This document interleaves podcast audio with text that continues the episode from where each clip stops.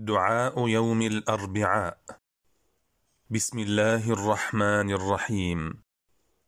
الحمد لله رب العالمين حمدا كثيرا الذي استوجب علينا أن نحمده ونشكره ونعبده حمدا دائما ناميا لا ينقطع أوله ولا يفنى آخره حمدا كثيرا كما هو أهله.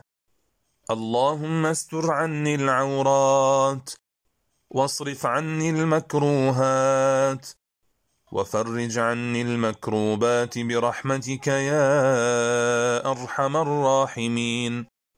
وصلى الله على خير خلقه محمد وعلى آله الطيبين الطاهرين وصحبه الكرام البررة أجمعين.